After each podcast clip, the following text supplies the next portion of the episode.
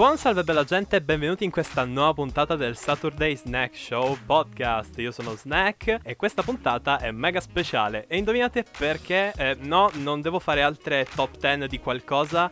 Eh, non devo mettermi lì a eh, elencare cose del passato, neanche aneddoti scemi.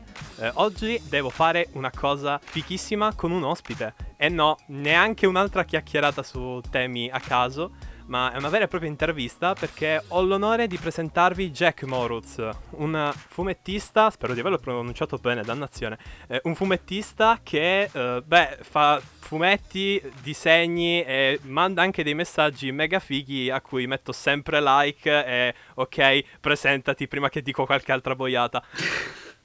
No, l'hai detto bene il nome, dai, è accettabile. Adesso andando avanti magari miglioriamo la pronuncia. La vedo difficile considerando il fatto che mi conosco abbastanza bene, ma eh, mai darsi, sì, mito sconfitto. Ma nonostante questo, perché non fare un bel salutino tattico a delle persone che in teoria ci ascoltano? Giusto, vero? Sì? Eh, se avete messo play. Vuol dire che riponevate fiducia in questo podcast, ma eh, credo che l'abbiamo già fatta fuori. Ti prego, saluta tutti. Buonasera, ciao a tutti, ciao. Beh, dopo l'introduzione, saluti, prefazione, se possiamo chiamarla così, iniziamo.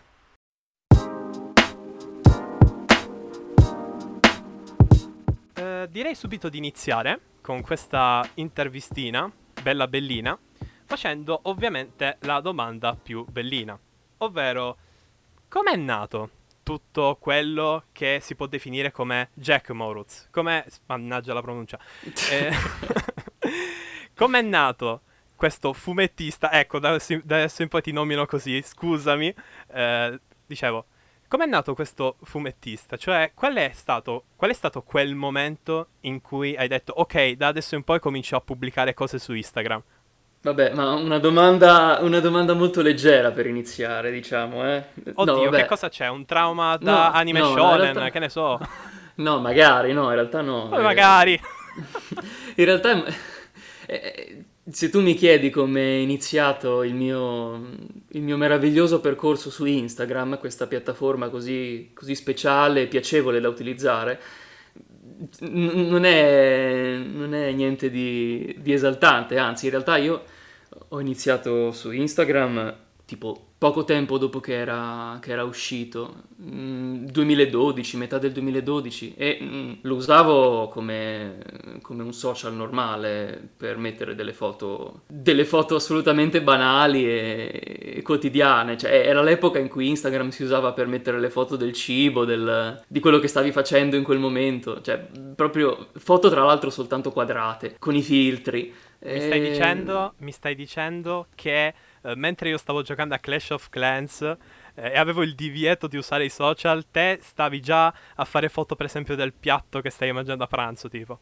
No, del piatto no, allora, quello l'ho usato come esempio, ho fatto tipo foto a, che ne so, i fumetti che stavo leggendo in quel momento. Comunque sì, eh, roba molto mondana. M- mi ero iscritto perché cioè, era un, quello un periodo in cui si, c'era Facebook e su Facebook, cioè Facebook andava ancora molto in quel periodo lì e avevi tutti i tuoi compagni di scuola, mm, gente che conoscevi, per cui eh, era diventato un po', un po' una rottura essere sempre a contatto con le persone che comunque vedevi tutti i giorni e allora mi sono fatto Instagram per dire vabbè adesso non lo usa ancora nessuno, fammi, fammi, stare su Instagram così non mi rompo le palle posso magari postare quello che mi interessa. E infatti col fatto che non c'erano molte persone che conoscevo su Instagram, ho iniziato a mettere i primi disegni poco dopo che mi sono iscritto. Ero alla fine delle superiori, per cui durante la quinta o nell'estate dura- dopo l'esame avevo iniziato un po' a disegnare con regolarità, un po' più spesso, perché prima con la scuola ero un po', ero un po impegnato, al massimo disegnavo un po' in classe. E, e quindi ho fatto un non so, tipo qualche fan art di Dragon Ball, qualche disegno di Goku o di One cominciamo, Piece. Cominciamo a capirci, cominciamo a capirci tantissimo. Sì, ecco. Iniziamo a parlare la stessa lingua. Esatto. No, sì, ho, poi iniziavo a vedere magari sempre tramite Instagram gente in account americani, mm, comunque non italiani, che mettevano le foto dei loro strumenti per disegnare, soprattutto magari mh, i pennarelli Copic, eh, tutte le brush pen della Pentel. Allora ho iniziato un po' anch'io a comprarle, cercare di reperirle qua dalle mie parti, che insomma non si trova quasi niente di queste cose, quindi ho fatto un po', un po di ricerca e ho iniziato a sperimentare, un po' a disegnare appunto personaggi di Dragon Ball, Naruto, One Piece, colorarli con, con i Copic un po' prove di inchiostrazione e a mettere le foto su, su, Instagram. E poi pian piano con il primo anno di università, trasferendomi a Bologna, avevo accesso a cartolerie e negozi per materiali artistici, per cui ho iniziato a... Era un po' un level up. Un Era un po' un sì, level up dell'attrezzatura, sì, sì. De, anche delle quest soprattutto, giusto? Perché Bologna è una sì, città. Sì, sì esatto, Sono, finalmente eh, vivevo in un luogo in cui eh, c'era l'illuminazione pubblica, l'asfalto. Cosa? Internet. Perché? Ah, Dove stavi? In Tasmania? Eh, io stavo e abito adesso tuttora in un paesino in montagna nella provincia di Bologna su, sugli Appennini che insomma è un po', un po' tipo The Shining, un po' di isolamento, di... Per carità, di bellissimi isteria. panorami, bellissimi, veramente. No, meno male, meno male ma... che ci sono quelli, se no... Sì, ma pensare che un paesino negli Appennini, in provincia, mi sa un po' di montagna. Io sono uno da mare, you know. No, sono... sì, qua mon- montagna assoluta. Cioè, qua, qua, siamo gemellati con tantissime città svizzere e tedesche. Oddio. si scia qua vicino. A me piace ci come, sta, come ambiente. Vabbè, eh, immagino paesaggio. ci sia una tranquillità incredibile, soprattutto quando ci si deve appunto concentrare eh, non come in città, dannazione. Ma sì, dai, abbastanza. In realtà mi trovavo bene anche in città io. Mm, qua si sta tranquilli, certo, a parte magari qua in campagna i, i suoni della campagna, quindi cani che abbaiano, eh, trattori, contadini che bestemmiano, robe così, però... Quindi è peggio? Quindi è peggio? Peggio no, è diverso. In città ci sono i suoni delle macchine, però a me non mi davano fastidio. Mi dava fastidio i vicini a due centimetri nell'appartamento, quello sì, però vabbè, eh, cambia in base alle situazioni. Qua poi scendiamo nel discorso di quanto io sia intollerante ai suoni, eh. meglio, meglio evitare, torniamo a parlare del, della sì, questione sì, sì, certo, artistica. Certo, certo. Eh, allora, eh, credo che eh, i fumetti non abbiano suoni, quindi possiamo sorvolare. Ora. No, come non hanno i suoni? Cosa mi stai dicendo? Certo che ce li hanno. Non dire le onomatopee, ti prego. non hanno il sonoro, però i suoni ci sono. Ah. no, non sono le onomatopee, tant'è che io non è che lo usi così spesso. Però in un, cer- in un certo senso c'è il suono. Vabbè, non questo notato. è un discorso filosofico. Eh, addirittura. Eh, beh, Vabbè, la... fra un po' ne parliamo, fra un po' ne parliamo. Sì, sì, eh, procediamo per gradi. Quindi comunque, riassumendo questo discorsone eh, dove siamo passati da città, montagne e disegni su Instagram. Eh, quindi in pratica la tua, la tua passione per il disegno e per il fumetto è nata letteralmente come una cosa che hai coltivato piano piano e che hai sviluppato eh, buttandoci dentro una serie di fattori, eh, una serie di cose che ti ti hanno fatto dire, oh wow, lo voglio fare anche io, giusto? Sì, adesso quello che ti ho raccontato fino adesso mm, è molto legato al postare su, sui social, su Instagram, perché io ho iniziato a condividere i disegni, diciamo, pubblicamente, tra virgolette, sui social in quell'occasione lì, finendo le superiori e iniziando, iniziando l'università. Però in realtà io è da praticamente dall'inizio degli anni 2000 che disegno e condivido i disegni su internet, però prima lo facevo sui forum, tipo. Forum, banalmente. Oddio. Sui forum, perché la... Qualche nome? La, ah, eh, non so se si chiamasse effettivamente così, però era Naruto Italia, tipo. Il, il forum di Naruto che c'era a inizio nel 2004-2005, sì. Oddio.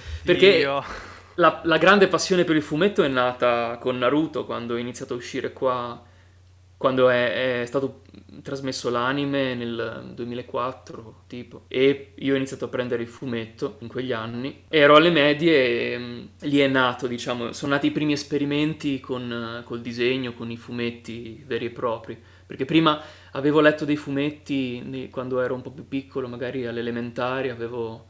stavo seguendo la serie dei manga di Beyblade Però Aiuto, li leggevo... Beyblade, uh, mai avuto uno. Non sapevo esistesse già il manga pubblicato in Italia in quel periodo. eh, Però la sigla era bellina. No, sì, io ero, ero intripatissimo. Beyblade e Yu-Gi-Oh! sono stati i capisaldi della mia infanzia, assolutamente. Io invece ero più tipo E- da Dragon Ball, appunto da Naruto e da One Piece. Quindi io ero proprio full shonen proprio. No, vabbè, ma quelli anch'io, quelli anch'io. Ok ragazzuoli, urge un disclaimer. Questo momento che sto ritagliando in post-produzione per appunto avvisarvi di una piccola cosa eh, serve per creare contesto a quello che sentirete dopo. Allora, quello che appunto sentirete dopo lo volevo inizialmente tagliare, perché è stato un momento del tipo, ehm, Nani? Eh, com'è possibile? Però questo momento l'ho voluto tenere perché è un po' il riassunto di cosa facciamo qui, ovvero esplorare un po' tutti quei meandri ehm, piene di curiosità, aneddoti, momenti divertenti, però sempre associati alla cultura pop che tanto ci piace e tanto amiamo.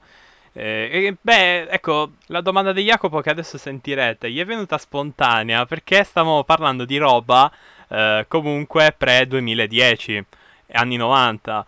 E il what the fuck si è generato perché lui era convintissimo che avessimo più o meno la stessa età. E quindi, beh, si rafforza la mia teoria personale su me stesso che io in realtà sono un boomer nel corpo di un diciottenne.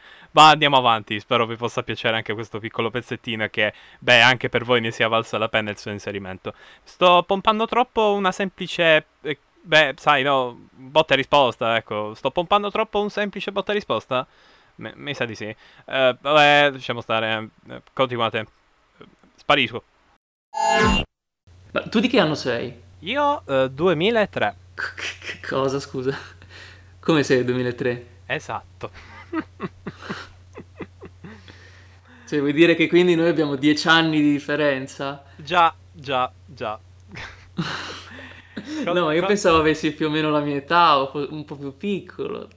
Ma guarda, il punto è che devi contare che io sono una persona che, nonostante il progresso, tutto quanto, sta ancora con la PS1, eh, ancora a collezionare carte Pokémon vecchie, quindi degli anni 90, quindi non so quanto possa valere questa età. sono più boomer No, no. che uno di 50 No, ma ci anni. sta. No, è che io ho parlato, parlo di forum, di Beyblade, che, mh, cioè, i forum eh, credo che tu non li abbia neanche vissuti, perché erano morti già quando... Io andavo anni. su forum vari, eh, sì, sì, li ho vissuti anche io, però ovviamente un- mh, parliamo già del 2013-14, quindi sto Sì. parlando dell'ambiente forum community, non so se l'hai presente. Mm, no. Vabbè, è un po' un mondo in cui... Anzi no, non mondo, è meglio dire circuito, è un circuito dove ci sono una marea di forum dentro, un po' come se fossero dei gruppi Facebook più che altro. Eh, però O hanno comunque... tipo. Mm, oddio, Reddit non ce l'ho. non, eh, sono alienato anche da Reddit. Mm. Quindi, eh, però, sì, diciamo che era una specie di cerchio dove all'interno c'erano un sacco di community. E dentro quelle community c'erano quelle dove appunto si poteva chiacchierare. E io ero, mi pare, in quelle più grosse. Dove appunto eh, si passava da eh, cosa fate la mattina a colazione a ma secondo voi eh, Goku è umano o Saiyan in questo punto della storia? cioè, capito? Figata. Anche se non ha senso, perché eh, Goku è Saiyan e basta. Però c'erano queste teorie, addirittura io non mi ricordo neanche il contesto. Lasciamo stare. Ma in ogni caso questo mondo sì, l'ho vissuto pure io. Un po' più tardi, certo non con i Beyblade e Naruto, ma eh, sì, ancora c'è, No, ancora tuttora ci c'è. sta, ci sta. No, che più che altro quando io ero sul forum di Naruto nel 2005 c'era solo quello, cioè non c'erano i social, non c'era Facebook, quindi o parlavi lì o, o non ne parlavi, a meno che non avessi amici in real life che condividessero le tue, le tue passioni in quell'argomento. Vabbè, comunque. Ok, perfetto. Quindi eh, questa origin story è un po' come dire base. Cioè abbiamo iniziato, cioè anzi hai iniziato eh, a disegnare qualcosa, poi eh, grazie diciamo a forum, eh, la roba che stava uscendo nel periodo, questa tua passione si è alimentata sempre di più e quindi sei arrivato a pubblicare roba su internet, più che altro Instagram. Ora, questa roba però ho visto, credo, anche oggettivamente e soggettivamente si sia evoluta parecchio. Cioè, dal mio punto di vista, per esempio, se si vedono alcune tue strisce, per esempio, di qualche mese fa, c'è un cambiamento enorme. A parte il design di Potato Jack, che quello lo amo, e penso un po' tutti quelli che ti scrivono sotto. Sì, sta piacendo quello. Eh, eh, dico, hai questo cambiamento costante, tipo perenne, eh, basta guardare un mese di strisce tue per vedere letteralmente qualche due o tre cambi. E quindi mi piacerebbe sapere, eh, però andiamo per gradi, eh. Mi piacerebbe sapere un po' com'è che hai un'idea per una striscia innanzitutto, prima di parlare della mm. parte tecnica dei disegni. Quando tu hai un'idea, come agisci? Cosa fai per poi renderla effettivamente una striscia? Allora, non c'è un metodo continuo, diciamo, un, un metodo che io uso sempre, dipende un po' da come mi viene l'idea, perché magari alcune idee ti arrivano già ben formate a livello di, di dialoghi, di parole, di, anche di immagini, di sequenze, e altre invece ti arrivano un po' più come delle suggestioni, quindi ti viene in mente un argomento e qualche parola chiave, qualche, qualche battuta magari anche soltanto che ti, ti fa dire mm, questo potrebbe essere un, un punto di vista abbastanza originale, abbastanza interessante.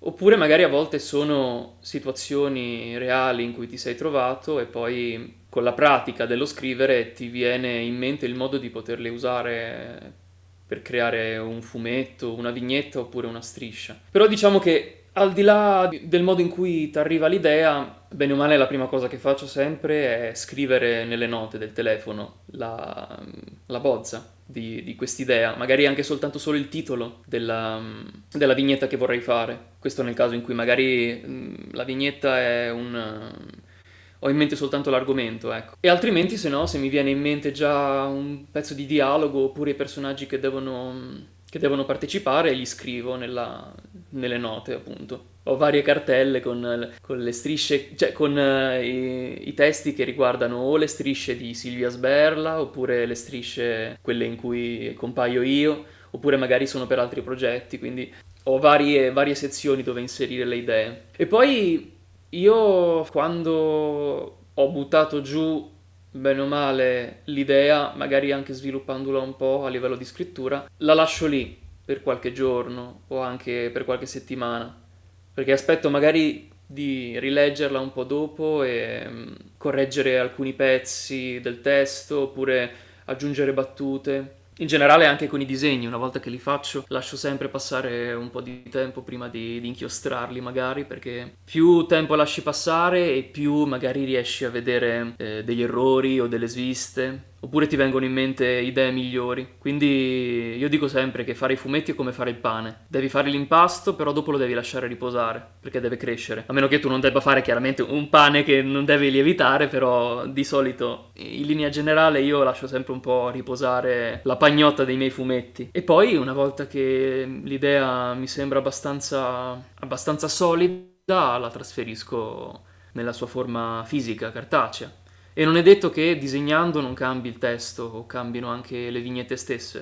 È successo tante volte che aggiungendo i disegni mi accorgessi che serviva un cambio di, di testo oppure mi veniva in mente una battuta migliore. Tante volte è successo che mi venisse in mente una battuta migliore dopo aver pubblicato il fumetto sui social e lì, vabbè, quello quello è un discorso inevitabile perché andando avanti magari migliori anche nel gestire le idee stesse, non soltanto nel scriverle e nell'eseguirle. E poi comunque prima di, di mettere su carta faccio sempre uno schizzo del layout della vignetta per avere un'idea più o meno di, di dove posizionare i personaggi, dove mettere il testo. Però adesso ultimamente con le, con le, vignette, quelle di Potato Jack, chiamiamole così ormai, è il nome ufficiale, quelle sono diverse perché le improvviso, non ci sto tanto a pensare. Tant'è che le prime che ho fatto non erano neanche sketchate, cioè io sono andato direttamente con l'inchiostro e ho disegnato su un fogliaccio di merda, di carta bruttissima e ho, e ho, e ho buttato giù l'idea, con una vaga idea del testo. Magari me l'ero scritto un pochino, ma eh, molto alla buona. Anche per, questo è successo perché in questo periodo appunto sto lavorando ad altri progetti con i fumetti che sono più sostanziosi a livello del lavoro che devo fare con disegni e testi, per cui non ho fisicamente il tempo di fare delle vignette complesse come quelle che magari facevo qualche mese fa, quindi disegnate al computer in digitale con tutto il testo messo bene, con i, i disegni puliti. Questi fumetti, gli ultimi fumetti che sto pubblicando li, li prendo molto in maniera easy, cioè senza, senza troppo impegno Giusto quello di oggi ho fatto lo sketch prima perché non avevo abbastanza spazio nel, nel foglio che ho usato, quindi avevo bisogno un po' di calcolare gli spazi. Però sì, questi ultimi li sto prendendo abbastanza in maniera improvvisata. Anche perché io sono uno abbastanza ossessivo compulsivo, quindi quando disegno in digitale vado a correggere anche il minimo pixel del, delle linee e mi perdo ore e ore perché sono, perché sono psicopatico su queste cose. E non dovrei esserlo perché, come ho scritto di recente in un fumetto, il fumetto è economia, quindi devi, devi risparmiare tempo e risorse perché c'è tanto da disegnare. E su carta invece riesco a lasciarmi andare un po' di più. Uso anche un pennarellone più grosso, mezzo consumato, così non posso tanto stare a, a, a risicare su, su, sui dettagli, sulla pulizia, cioè così vado un po' più, un po più, un po più svelto anche. Ok, è molto interessante, soprattutto la metafora, quella del pane, eh, che adesso io credo proprio che la prenderò e me la ruberò, perché io sono una persona che appena ha un'idea la prende, ci mastica sopra ogni notte per una settimana e passa, poi la tira fuori e però non c'è spazio per altro. Quindi praticamente o faccio quella cosa o la mia creatività è morta. Quindi mm-hmm. non lo so, questo metodo potrebbe anche essere interessante, però prima dovrei risolvere il problema del pensiero fisso notturno e poi magari eh, provare a fare eh, questa no, cosina. Ti capisco, ti capisco. In realtà a me serve molto creare degli step creativi, perché così posso far respirare un po' l'immaginazione. Tipo, ad esempio, ora sto seguendo. L'immaginazione, molto sì, bello, per, per far bello. prendere aria al cervello, letteralmente, perché se, se, stai a lavorare 40 ore sulla stessa tavola o sullo stesso progetto, dopo un po' il cervello va in tilt e non sei più produttivo. Rischi di fare delle cazzate oppure semplicemente non riesci più ad andare avanti a, a produrre. Invece magari lavori sulla fase, ti faccio un esempio, dello schizzo di una vignetta, la lasci riposare, non ci pensi e vai, che ne so, a scrivere la sceneggiatura di un fumetto che, a cui stai lavorando. In questo modo usi la creatività in modo differente e hai modo di ricaricarti. Così quando poi torni al primo lavoro che stavi facendo, hai modo di avere degli occhi nuovi con cui guardarlo e quindi eventualmente correggerlo, migliorarlo. Quindi praticamente uh, fai un progetto, ok? Disegni uno sketch, poi ne disegni un altro, abbandonando temporaneamente il primo. Con il secondo sketch uh, apri dei nuovi orizzonti, quindi è come se diventassi una persona nuova e poi con appunto Uh, tutta una serie di nuove connessioni neurali, perché di questo stiamo parlando. eh, anali- okay. È vero, è vero. Con delle nuove connessioni neurali tu poi analizzi eh, lo stesso disegno che hai fatto in precedenza, però lo guardi con uh, delle vedute un po' più ampie. Questo stai dicendo in pratica. Sì, sì, un po' più banale, diciamolo. Io l'ho detto sicuramente in maniera un po' più banale di come l'hai descritto tu, però sì, alla fi- in fin dei conti sì. Eh, oddio, mm. io sono un po' da questo punto di vista delle idee, dell'immaginazione, sono una persona eh, più che, che, punta all'immaginazione, più una persona pratica, logica. Quindi mm. e- ecco perché mi è venuta fuori la cosa delle connessioni neurali, che poi è la verità. No, è giusta, eh, cioè è vero, è, succede così. Non, non, a volte non, non, è nemmeno una questione di cambiare il lavoro su cui ti stai concentrando, ma anche semplicemente di fare altro. Io a volte, mm, che ne so, magari scrivo un pezzo di una sceneggiatura Arriva un punto in cui non so più come andare avanti, mi sento un po' bloccato, mm, mi stacco dalla scrivania e vado a fare un, una passeggiata. E la passeggiata scientificamente ti attiva il cervello, perché eh, dopo, tipo dopo 10 minuti ti attiva un, un'area del cervello che è legata a qualcosa, poi dopo 30 minuti ti ha sbloccato alcune cose della creatività, perché il movimento fisico coinvolge anche il cervello e ti fa, ti fa letteralmente respirare le sinapsi, perché ti distrae, ti attiva la circolazione, cose così. Poi quando torno alla scrivania sono più attivo e riesco magari ad andare avanti. Quindi non deve essere per forza un alternarsi tra i lavori creativi, anzi a volte è utile anche semplicemente distaccarsi dal lavoro.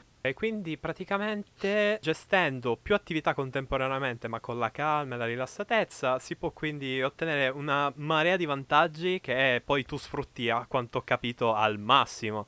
Cioè infatti eh, mi viene da dire wow, non ci avevo pensato che effettivamente una passeggiata può fare queste cose, anche perché ora che realizzo non lo sapevo prima, quindi grazie. Sì, è consigliatissimo perché, ma anche soltanto magari cambiare stanza, cioè cambiare la stanza rispetto a quella dove stai lavorando, perché il cervello anche la memoria sono legati allo spazio e io ad esempio sono un po' messo male perché ho la scrivania dove lavoro mm, in camera da letto, quindi quando poi vado a dormire, dopo aver lavorato, non cambio ambiente e questo influisce sul sonno, perché tu sei nello stesso luogo dove lavori.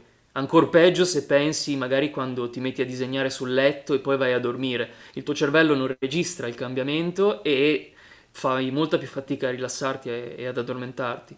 Per questo sarebbe consigliato lavorare in un ambiente diverso da quello in cui dormi o addirittura anche magari mangiare in un ambiente diverso da quello in cui lavori. Sei uno capito? che mangia mentre lavora? Eh, no, no. O lavoro o mangio, se no non... mentre disegno non riesco a fare altro. Ah, ok, ok. Eh, no, no. no, no, perché so che molti, molti preferiscono farsi lo spuntino proprio mentre si comincia a ideare, a pensare, ma contemporaneamente. Quindi, infatti, io per questo ho fatto questa domanda, che magari si scopriva no, che io... bevevi un determinato succo che ti dona l'immaginazione. E no, io magari mi bevo il tè mentre, mentre lavoro, ma mangiare no, no, non riesco. Anche questa cosa è vera, cioè eh, tutto su- funziona tramite associazione di idee, quindi cioè, se tu hai imparato ad essere creativo mentre lavori e contemporaneamente bevi il tè, oppure ascolti un determinato album musicale, oppure eh, hai in sottofondo una serie che conosci bene, eh, lì si attiva la creatività, perché appunto la memoria è legata agli strumenti. Io ad esempio è successo varie volte che dopo tanti anni riprendessi in mano delle matite o delle penne che usavo a scuola e mi veniva da fare i disegni che facevo all'epoca, perché il cervello si ricorda a livello tattile dello strumento che ha in mano e la memoria si attiva. Cosa sembrano cazzate, però, ecco, sembrano ecco. cazzate, però le, le ho studiate anche all'università in corso di psicologia della memoria. E la memoria è spaziale, legata agli strumenti, legata agli ambienti, quindi sono tutte connessioni che avvengono nel cervello e che si rafforzano usando le stesse abitudini. Questo poi aiuta anche nell'ambito, ad esempio, del, dello studio o dell'apprendimento di cose a memoria. Infatti è tipo una tecnica che, tecniche che si usano per imparare a memoria i copioni a teatro, almeno quelle che uso io, è di ripetere le battute stando seduti, stando in piedi, eh, camminando, perché così il cervello si abitua a memorizzare le informazioni in diverse condizioni fisiche e una volta perché, che poi tu... Anche eh. perché, diciamolo, qual è il tuo secondo, chiamiamolo hobby, ma in realtà è anche una cosa che stai sviluppando alla grande, dai. Oltre al fumetto, dico, non credo che sì. fai solo fumetti. Aspetta, ne abbiamo parlato prima, quindi non è un forse. Vabbè, ma lascia eh, la, la sorpresa dell'ascoltatore. Troppo tardi. Troppo tardi, hai rivelato l'arcano. A parte il fumetto, l'altro ambito che coltivo, anche quello ormai da anni, fino a quando ero piccolo, è il teatro, la recitazione.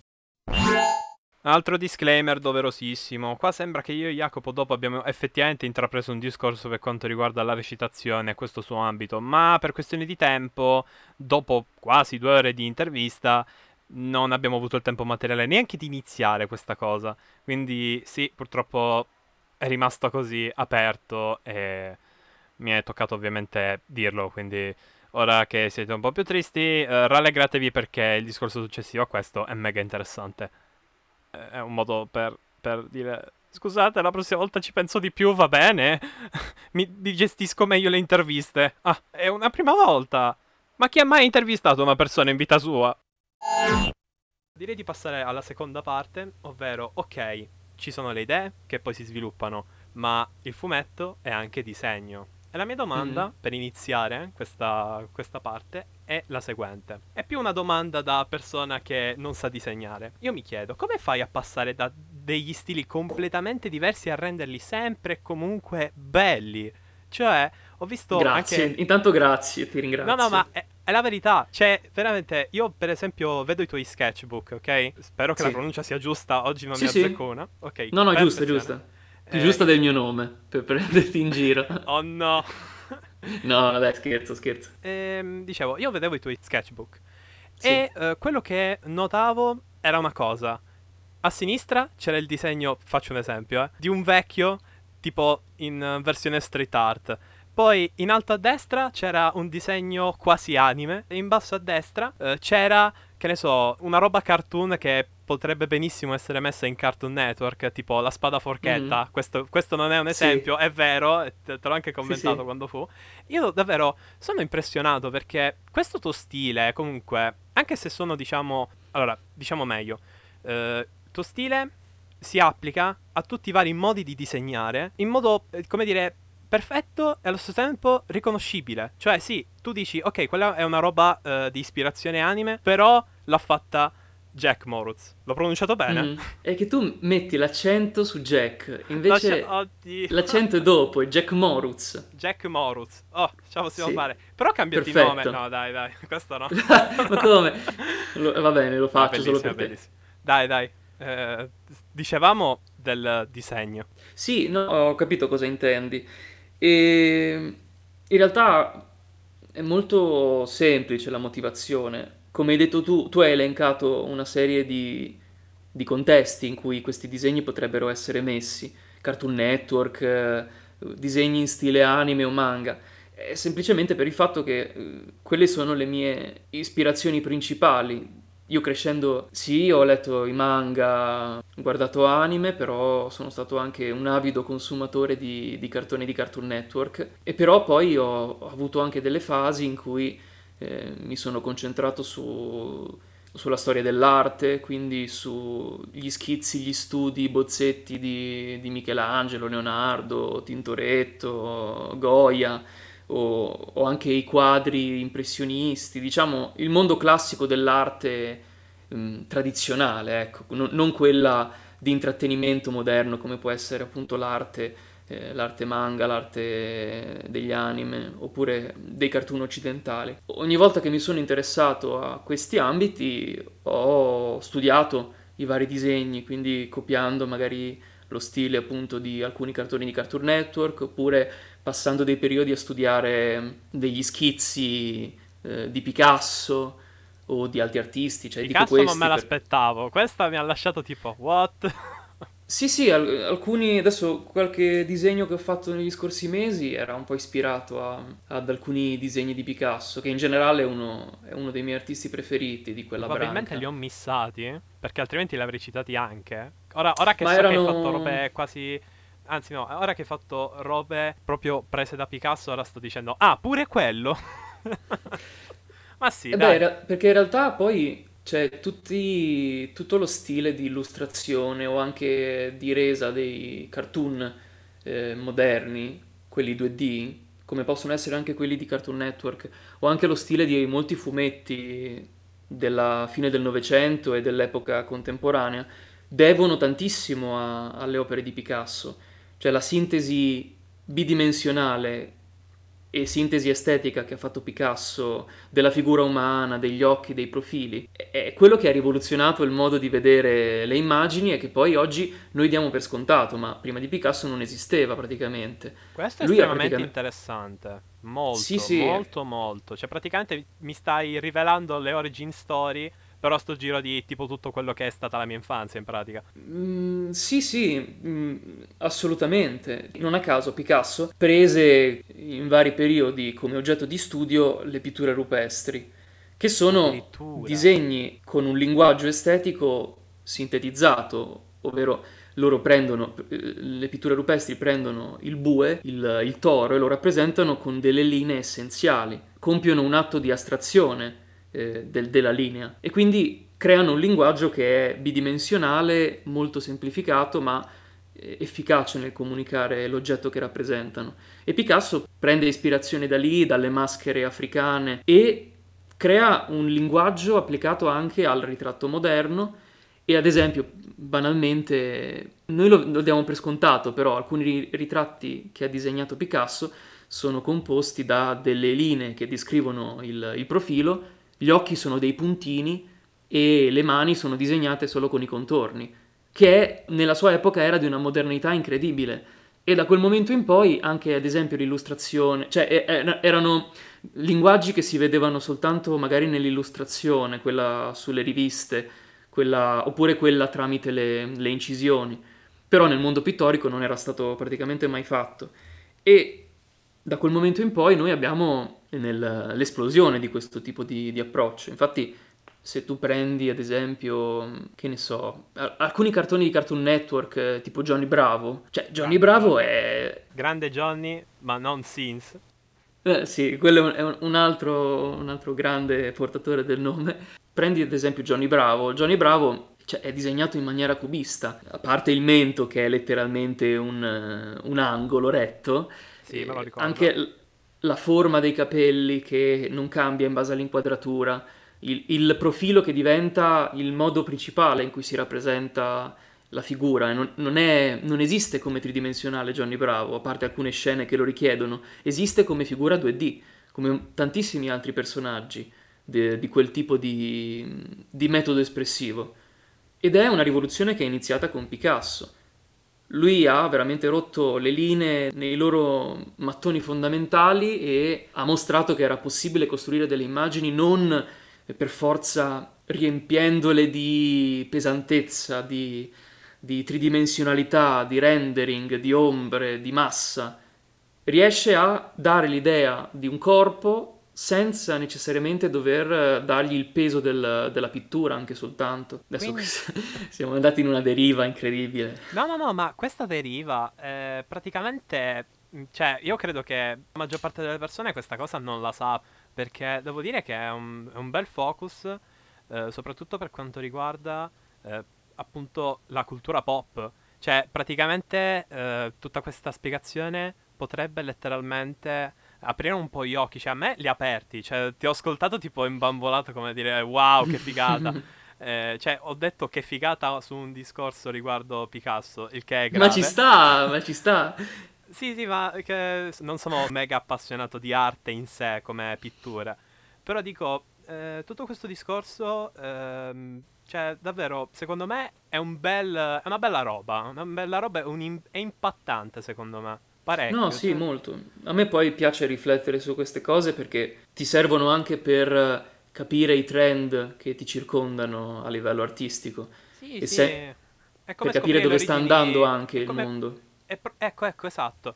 Praticamente uh, con questo si può anche andare un po' a comprendere le origini di molte cose. Infatti, ormai siamo andati alla deriva com- totale, lo dico. Però eh, cavalchiamo l'onda perché la cosa è molto Cavalchiamola, cavalchiamola. Dai. Io dico che scoprire le origini di un medium, di un qualcosa, è estremamente interessante. Non solo, vabbè, per appunto il valore storico della cosa, ma è interessante perché poi, una volta che hai capito le basi di quel medium, quella cosa di cui hai saputo le origini, poi la inizi a snocciolare anche semplicemente ragionando e pensando. Poi sì. magari se sei una persona che si fa tanti viaggi mentali come me, e poi credo di aver capito anche come te, giusto? Sì, ti ho dato quest'idea per ecco, caso. Se, se, se, siete persone come noi a questo punto, queste cose potrebbero un attimino farvi viaggiare, non come un trip di LSD per carità, ma, ma più come un sogno lucido. Perché poi mm-hmm. capendo appunto eh, ogni singolo aspetto diciamo, delle basi di ciò che vedi attorno a te, poi la vita ti cambia, cioè assume nuovi colori, nuovi significati e in questo caso eh, il nuovo significato potrebbe essere che wow, eh, grazie Picasso per aver inventato Cartoon Network. cioè, quindi... sì, dai.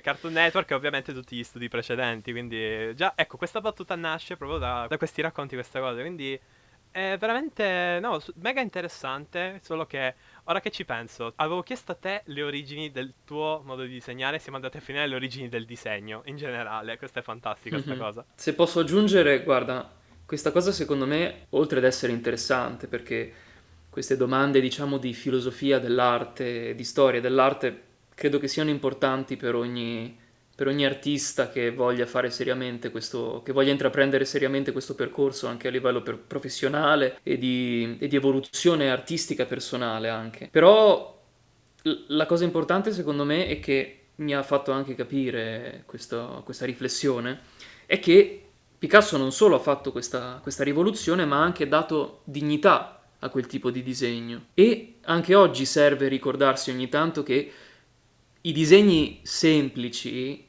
hanno dignità. Purtroppo molto spesso persone anche che non sono magari completamente dentro l'ambito dell'arte, persone che consumano i media ma non, ehm, non sono molto abituati a, a, vedere diversi tipi di stile artistico, tendono spesso a considerare, ad esempio, l'arte realistica, uno stile realistico, naturalistico, come superiore rispetto ad uno stile invece più eh, sintetizzato, più semplice, come possono essere i disegni di Picasso, quelli appunto più cubisti, più, più in cui c'è un'astrazione maggiore. Tant'è che molto spesso quando viene fatto vedere a qualcuno i disegni che Picasso faceva quando era giovane e era in accademia, comunque stava imparando, che sono quadri molto belli in stile realistico, naturalistico, in linea con lo stile dell'epoca, la gente dice merda, ma allora era bravo Picasso. No, no, Vez è, diventato più bravo dopo. Lui non è che ha disimparato a disegnare quando, o a dipingere quando è, ha sperimentato nel mondo del cubismo. Lui ha scelto di fare così, non è peggiorato. L'arte è sempre una scelta, non esiste una forma d'arte che è superiore ed una che è inferiore. L'artista opera sempre una scelta stilistica che gli serve per dire determinate cose o semplicemente per ottenere l'obiettivo che desidera. Tant'è che per tornare, riallacciarci al discorso iniziale mio dei diversi stili, io fino a un certo punto ho disegnato in stile molto molto fedele al, al, codice manga. Solo che a un certo punto alcune cose hanno iniziato a stonarmi un po'. Ad esempio, non mi piace il modo in cui mm, molti mangaka disegnavano il naso oppure le orecchie. Ma allora, direttamente non oggetti... lo disegnano, e non sto parlando di Krillin, sto parlando proprio di tutti i mangaka. Cioè, io avendo eh... fatto qualche fan art cioè ricalcato qualche fan art. Sì, posso confermare che proprio i nasi e quei piccoli dettagli del viso sono inesistenti, cioè sono letteralmente Eh, dipende, dipende. Dipende, perché ognuno ha il suo modo e poi qua ci sarebbe da aprire un altro discorso perché anche tipo i decenni storici hanno determinate, mo- determinate mode per quanto riguarda il disegno anatomico nei manga. Tipo negli anni 80 il naso viene disegnato in un modo che è diverso rispetto agli anni 90. Però vabbè, qui entriamo in un discorso di, di storia sì, del dai, manga. Dai, che... una bella puntata basata solo sui nasi nei manga. Però per dire, a un certo punto io mi ispiravo molto a Masashi Kishimoto, l'autore di, di Naruto. E, e ci a un certo punto... agli inizi. Sì, a un certo punto ho detto, no, a me non va più bene questo codice che mi ha trasmesso lui. Voglio trovare un modo più adeguato alle mie esigenze per rappresentare i nasi o le orecchie. E allora ho guardato ad altri ambiti, ho guardato magari a degli schizzi di pittori dell'Ottocento, oppure a disegni di Cartoon Network, oppure fumetti di strisce come Peanuts o Calvin e Hobbes. Ho cercato altri luoghi in cui poter trovare ispirazione per dare delle risposte a delle domande del disegno. E quindi Secondo me è importante riflettere su queste cose perché così anche i giovani artisti che si iscrivono a Instagram o altri social dove si condividono i disegni o anche Twitter, avendo tante fonti a cui attingere, non si, non si vergognano magari del modo in cui gli piace disegnare. Perché io ad esempio, primi anni, mi sono imposto di disegnare come, di, come gli artisti che vedevo magari lavorare dagli Stati Uniti. Comunque... Un'emulazione vera e propria quindi... Cioè, più che altro pensavo che mh, quello stile fosse quello che dovessi raggiungere anch'io, che ci fosse uno standard. E oggi lo vedo molto spesso, eh, ad esempio nei tutorial che vengono condivisi su, sui social, che io odio con tutto me stesso, in cui viene fatto vedere il disegno giusto e il, dis- e il disegno sbagliato. E molto spesso non è una questione di giusto e sbagliato, ma è una questione di stili diversi.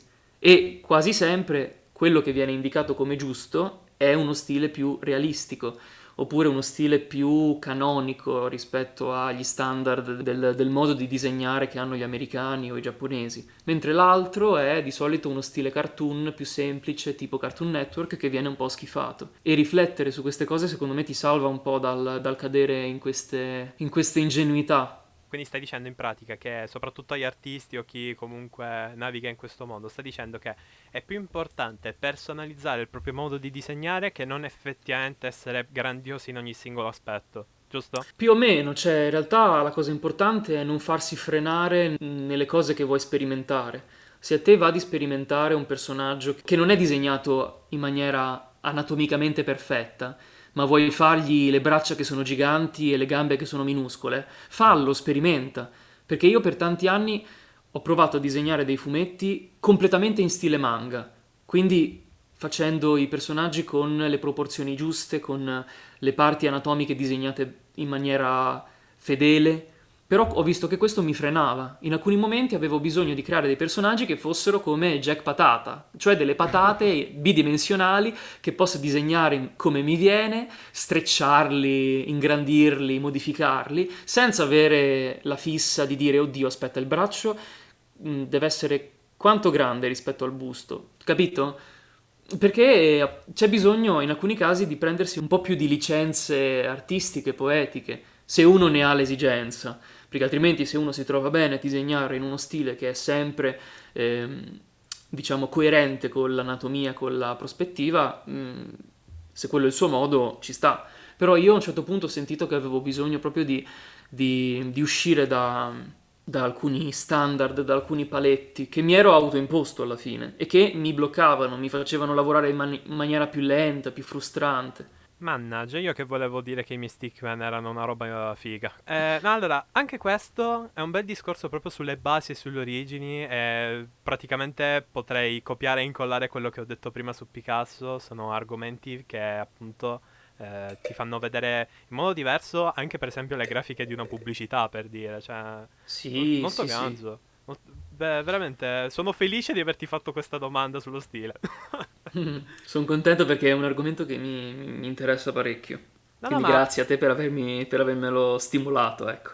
No, ma è bello come ne parli, come una, come una, cosa che effettivamente proprio ti sta a cuore. Cioè, proprio io lo sento, lo avverto perché, eh, ok, non per il fatto che hai parlato di Picasso come se fosse, eh, boh, eh, il tuo dio, c'hai tipo... Eh, Mio padre, assoluto. Eh, tipo, tipo un Picasso un grande.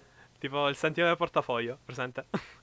sì, sì. Eh, eh, a parte quello, eh, il punto è che ne parlavi sempre con cognizione di causa e non perché, ok, so di Picasso, so delle origini, parliamone. Ne- è proprio bella questa cosa, mi fa proprio sentire eh, tanta passione. Quindi allora ci avevo visto bene quando vedevo le tue strisce dicevo cavolo queste sono robe che ci pensa parecchio e sta lì. Anche troppo. Ecco, ecco, e, e lui dice tipo aspetta, aspetta, la elaboro meglio, la capisco meglio, la incastro come si deve, aspetta però sta cosa, perché a volte anche qualche prospettiva, io dico madonna ci avrà pensato due mesi a sta cosa. Uh, tipo per esempio che tipo la puntata finisce qui? Sì, lo so, volevate sapere immediatamente l'enorme e incredibile esempio amletico che stavo per fare. Non è vero, è una gran cavolata, ho solamente interrotto il discorso a caso, eh, ma eh, per tutti quanti mi disp. E beh ragazzi, eh, se volete continuare c'è la seconda parte che esce per forza successivamente a questa. Uh, spero che tutto il content che avete assorbito da questa incredibile puntatona vi sia, ehm, sapete no, piaciuto. Io vi saluto calorosamente anche da parte di Jack e detto questo, buona continuazione di vita. Bye!